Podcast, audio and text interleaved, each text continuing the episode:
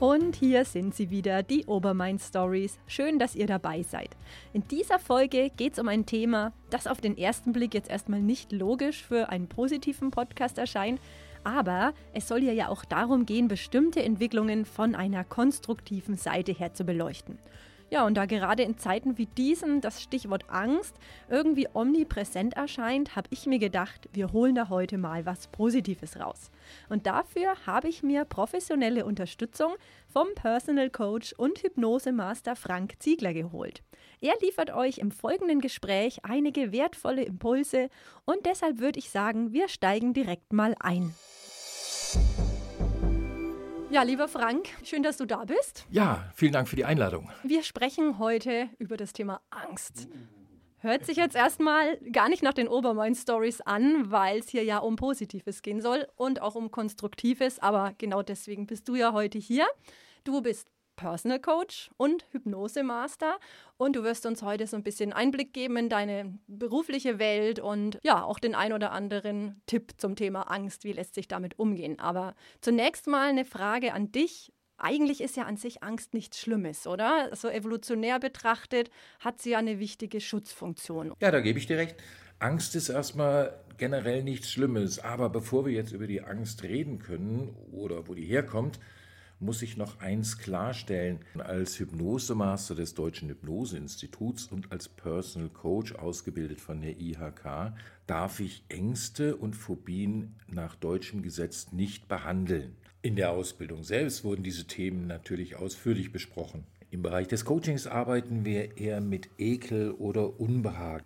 Aber kommen wir zurück zum eigentlichen Thema. Damals war es ja so, als wir noch in Höhlen gelebt haben und Sammler und Jäger waren, gab es eine sogenannte genetische Angst oder Urangst auch. Das ist die Angst vom Säbelzahntiger, das kennt jeder. Oder die Angst vor großen Bären. Oder auch, was sich damals schon eingeprägt hat, ist die Angst vor Gewitter und auch die Angst vor schnellen Tieren oder gefährlichen Tieren. Okay, und diese Urängste, die sind aber noch in uns drin und bewirken, dass wir schneller reagieren, unser Herz schneller schlägt, wir leistungsstärker eigentlich sind. Genau, also die Urängste sind noch bei uns vorhanden, obwohl wir auch keine Säbelzahntiger mehr in Lichtenfels haben. Ich habe letztens keinen gesehen, aber diese Urängste sind immer noch drin. Daher gibt es auch viele Menschen, die haben Angst vor Gewitter. Viele Menschen haben Angst vor Spinnen, die sogenannte Arachnophobie, ja? die aber auch nur darauf brüht, schnelles, kleines Tier. Es ist noch nicht mal ein gefährliches Tier, aber da kommen wir später dann noch zu. Okay. Ja, und ja, wie du schon richtig gesagt hast, wir haben jetzt äh, keinen Säbelzahntiger mehr. Eigentlich müsste man so ein bisschen anpassen, aber jetzt so im 21. Jahrhundert haben sich ja sicherlich auch so ein paar neue Ängste herausgebildet. Was begegnet dir denn da so? Ja, nicht nur im, im, im, im 21. Jahrhundert, sondern Angst ist eine Entwicklung. Je nach äußeren Umständen oder nach äh, Begebenheiten, die der Mensch halt in seiner evolutionären Geschichte durchgemacht hat, gibt es halt auch dementsprechend verschiedene Ängste. Zum einen die Angst vom Fegefeuer. Eine Angst, die halt von oben auch geschürt worden ist. Dann gibt es auch Ängste vor der Tech oder Ängste vor der technischen Entwicklung. Also im 19. Jahrhundert zum Beispiel, als die Eisenbahn eingeführt worden ist, da hatten die Leute jetzt weniger Angst vor der Eisenbahn an sich, wenn sie an einem vorbeirauscht, sondern vielmehr eine panische Angst davor, da einzusteigen und diese brutale unglaublich hohe Geschwindigkeit von fast 50 Stundenkilometern äh, nicht überleben zu können. Mhm. Also die hatten also wirklich auch Angst, dass die Seele nicht mitkommt. Dann Ängste natürlich durch die Kriege, ganz klar. Dann Ängste durch Naturkatastrophen. Ja? Ängste vor Gottheiten und, und, und. Ja, und bis hin zu jetzt, wo du auch sagst, Technologie, fällt mir ein, es wird ja alles schneller. Wir sind im 21. Jahrhundert. Äh, auch Angst, nicht mitzukommen, Leistungsdruck und so weiter, was mir da jetzt einfallen würde, oder auch einfach bedingt durch die Medien, Angst, was zu verpassen. Also da ist wahrscheinlich das Spektrum, wenn wir es jetzt mal übertragen auf die Technologie heute, wahrscheinlich auch recht groß, oder? Ja, aber muss ich dazu sagen, dass die Angst vor nicht mitzukommen oder die Angst nicht gut genug zu sein oder die Angst zu versagen auch schon fast eine Urangst ist. Ja, also die Angst davor, dass mich Menschen nicht mögen. Mhm. Ja, all das kommt von früher auch mit rein. Steigert sich natürlich jetzt umso mehr dadurch halt, dass der Leistungsanspruch an die Person selber noch extrem hoch ist und da haben viele die Angst, nicht mehr mitzukommen oder Angst vor Burnout, der Klassiker oder Angst nicht mehr zu genügen, Angst davor, den Job zu verlieren, Angst davor, Altersarmut und, und, und, und, und, was da alles mit reinspielt. Also das Spektrum ist, ist breit und wir kommen jetzt gleich noch dazu, wie man da auf äh, Coaching-Ebene oder auch Hypnose-Ebene äh, unterstützen kann, auch wie du das machst. Was mir jetzt noch gerade eingefallen ist, ich habe jetzt erst eine Story auch gemacht äh, zu chronisch entzündlichen Darmerkrankungen. Und da gibt es ja auch oft oder äh, erzählen mir viele, zum Beispiel diese Angst, aus dem Haus zu gehen, keine Toilette zu finden. Aber das ist ja in, in dem Moment, wo das äh, so ist, äh, ist ja noch nicht passiert. Also kann man sich das so vorstellen, dass man sagt, die Angst ist im Kopf, weil es könnte ja passieren, ja. dass man Bauchschmerzen bekommen, aber in dem Moment, wo du gerade bist. In dem Moment, wo du über die Situation nachdenkst, die kommen könnte, ist die Situation nicht da. Sondern wenn die Situation da ist, dann denkst du nicht darüber nach, wie die Situation sein könnte, sondern dann reagierst du. In deinem Beispiel sollte die Reaktion des Darmes kommen oder solltest du die haben, sitzt du nicht da und überlegst, was du tun könntest, sondern du wirst automatisch auf Toilette gehen die Projektion in die Zukunft ist, oh Gott, oh Gott, ich habe jetzt eine fünfstündige Autofahrt vor mir, bestimmt, ne, ne, ne, ne, ne, ne, und sowas, mhm. kann das Ganze natürlich verstärken, dass wenn du während der Autofahrt wieder daran denkst, dass doch hoffentlich bald eine Raststätte kommen könnte, weil es könnte ja sein, dass sich dein Darm melden würde, dann aktivierst du das, dass sich der Darm auch wirklich meldet. Stimmt. Also Vorsicht vor den Gedanken.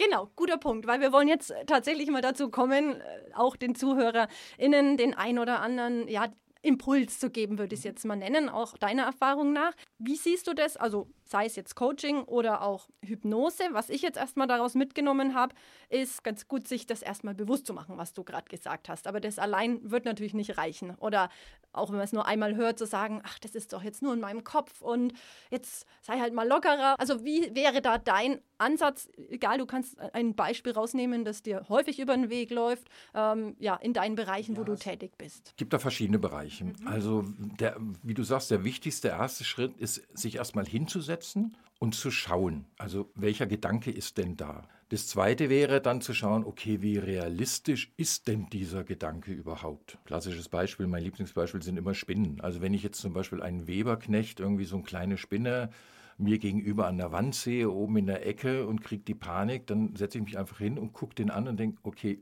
wie hoch ist die Wahrscheinlichkeit, dass mich dieser Weberknecht da oben frisst? Deutlich geringer, weil der Weberknecht hat mit Sicherheit mehr Angst vor dir als du vor ihm. Das wäre jetzt rationales Rangehen. Mhm. Das Problem ist nur, dass Ängste selten rational sind. Da muss ich halt rangehen und muss sagen, okay, wenn ich zum Beispiel Angst vor Höhe habe, kann ich die nur dahingehend überwinden, indem ich mich dieser Angst konfrontiere, also mich dieser Angst aussetze. Das passiert sowohl in der psychosomatischen Verhaltenstherapie, da gibt es zwei verschiedene Arten, einfach die, die knallharte, wir gehen jetzt mal hoch und du bleibst mal da stehen und merkst, dass nichts passiert. Oder aber bei extremen Phobien, gerade jetzt auch in dem Bereich, ist so ein langsames Herantasten. Also wir gehen erstmal nur einen Stock hoch und du guckst mal, wie es dir dabei geht. Ja.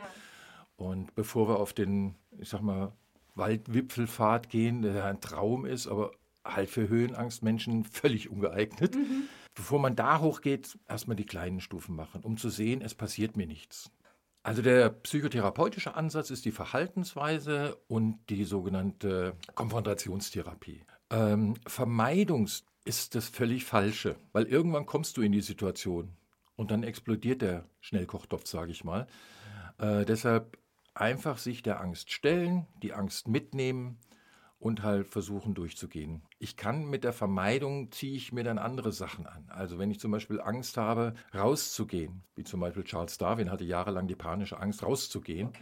ähm, dann bin ich an mein Zuhause gefesselt ja, und verliere unglaubliche Lebensqualität. Also jede Form von Vermeidung reduziert auch die Lebensqualität. Deshalb einfach konfrontieren, und sagen, ich kann damit umgehen. Das heißt ja nicht, dass man irgendwie Spinnen anfängt zu lieben und mit denen zu kuschelt oder sowas. Ne? Das ja nicht.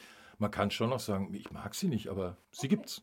Ja, finde ich, find ich gut. Ist ein Ansatz, wo man sagt, den würde ich gern gehen, das probiere ich aus, aber vielleicht schaffen es nicht alle, sag ich mal. Mhm. Alleine zum Beispiel auch. Ähm, äh, also äh, ganz wichtig, alleine sollte man solche Konfrontationssachen nie machen, okay. weil du könntest natürlich auch in diese völlige Panik geraten dann. Okay. Ne? Und dann sollte schon jemand dabei sein, der sagt, wir gehen langsam wieder runter, wenn es um Höhenangst geht Wir gehen langsam wieder runter, Atmung, achte auf deine Atmung und, und, und solche Sachen. Also da sollte schon bei der, bei der Konfrontation sollte jemand dabei sein, der davon auch Ahnung hat. Ganz wichtig. Entweder ein Therapeut, am besten nicht der eigene Ehemann oder Papa oder Mama oder sowas, weil da kommt oftmals dann so, jetzt stell dich mal nicht so an. Genau. Ja, ich stehe ja auch hier. Hat zur Folge, dass man sich noch minderwertiger vorkommt und das zieht einen dann noch mehr runter und ja, wieso schafft er das und ich kann nichts und dann, das wollen wir vermeiden. In der Hypnose kann man halt solche Sachen auch sehr schön vorstellen. Mhm. Also indem ich zum Beispiel ein Bild entstehen lasse, wo ich langsam eine Treppe hochgehe. Ich weiß, dass ich sicher auf einem Hypnosestuhl sitze, dass mhm. der Hypnotiseur, in dem Fall ich, daneben ist und dass mir nichts passieren kann und wir zusammen jetzt diese Treppe hochgehen und zusammen den Aussicht genießen und, und, und, und, und. Das ist quasi so eine innere Konfrontation damit. Mhm. Und dieses zu sehen, mir passiert nichts, wenn ich das tue. Was wichtig ist, man sollte dann nicht in den Übermut verfallen. Ja, also es gibt immer schon noch eine ganz, eine ganz sinnvolle Einrichtung beim Menschen, dass wenn er auf hohen Ebenen ist, dass er nicht runterspringt. Also gar keine Angst mehr zu haben oder gar keinen Respekt mehr, in dem Fall ist es eher Respekt, äh, zu haben, kann tödliche Folgen haben. Das ist nicht so gut gibt ja genug Adrenalin-Junkies, nenne ich sie jetzt mal, wo vielleicht die, der Angstpegel einfach weiter unten ist als bei manchen anderen, die jetzt nicht Base-Jumpen. Ja, es gibt ja auch so dieses Angst-Lust-Prinzip. Also mhm. dieses Angst-Lust-Prinzip beginnt ja beim Kind schon zwischen dem dritten und vierten Lebensjahr, weil es damit anfängt äh, zu sehen, dass es selber Angst hat. Und dann gibt es dann diese witzigen Spiele, dass halt das Playmobil-Männchen irgendwie 50 Mal vom Tisch geschmissen wird und schreit und ah und sowas alles, um da zu lernen, diesen Lustgewinn danach, dass sich die Angst auch auflöst und dann aus diesen Hormonen, die vorher Angst produziert haben, Glücksgefühle werden. Kennt auch jeder, der gerne Achterbahn fährt, Fallschirmspringer, Bungee-Jumpen, weil Angst hat halt auch zwei Seiten. Einmal dieses Negative und dieses wahnsinnig glückliche Gefühl, wenn die Angst sich auflöst. Und das ist das Positive. Also Angst hat was sehr, sehr Positives auch. Finde ich, find ich gut. Ja, könnte jetzt theoretisch der Schlusssatz sein, aber zwei Fragen habe ich tatsächlich noch. Die eine bezieht sich nochmal auf die Hypnose. Ich denke mal, dass schon auch einige Leute vielleicht gewisse Vorurteile haben oder sich darunter vorstellen, dass sie dann in einem Zustand sind, wie es in den Comics äh, gezeigt wird oder Asterix, äh, man ist nicht mehr zurechnungsfähig und es kann jemand mit dir machen, was er will. Ist natürlich nicht so. Kannst du da noch ein, zwei Sätze dazu verlieren? Ja, klar. Ähm, also das, das Problem bei Hypnose ist, dass die meisten Menschen halt diese klassische Showhypnose kennen.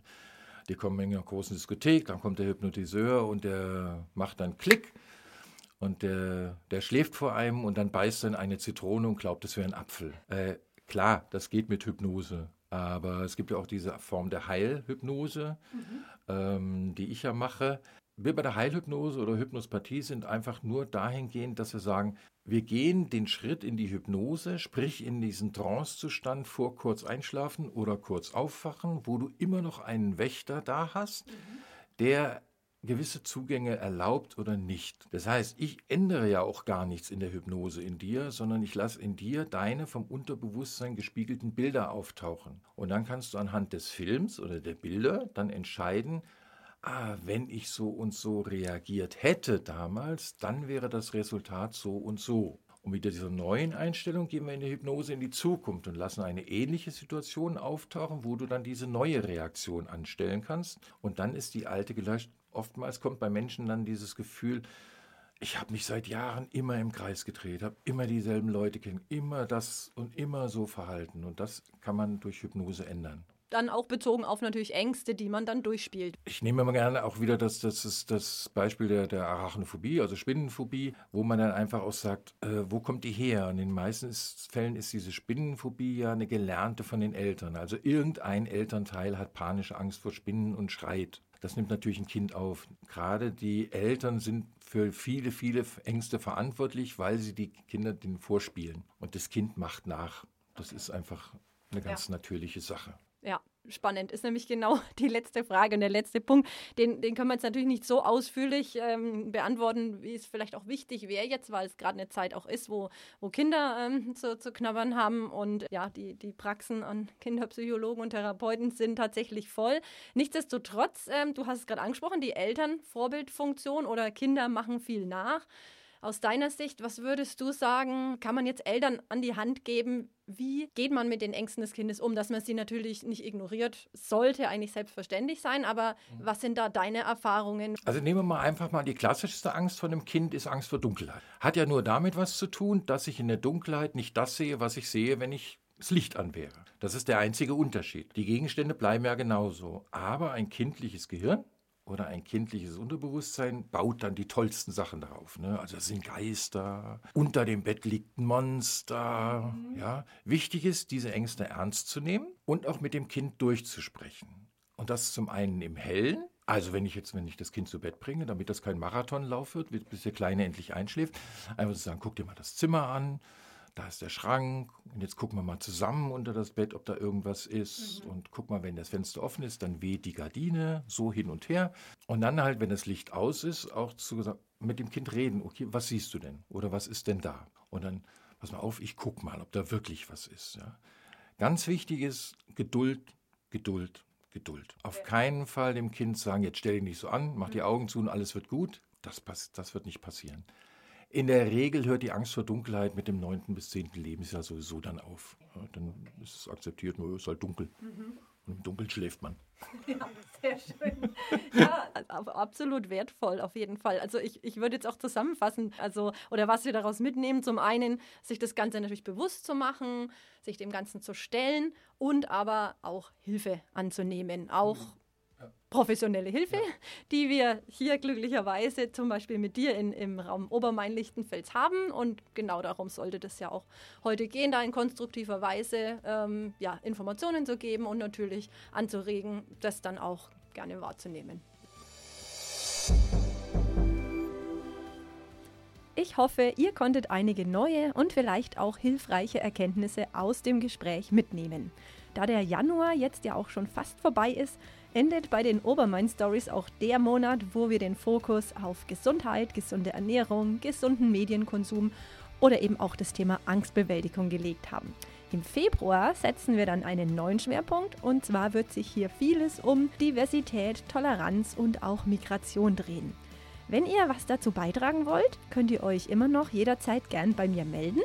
Ansonsten habe ich natürlich auch wieder über meinen Blog eine Fitnessübung des Monats für euch und versorge euch über Instagram und Facebook mit allerlei News und positivem Content. Was den Podcast angeht, hören wir uns dann im Februar, also am 9.2. wieder. Äh, bis dahin macht's gut und bleibt fit. Ciao, ciao.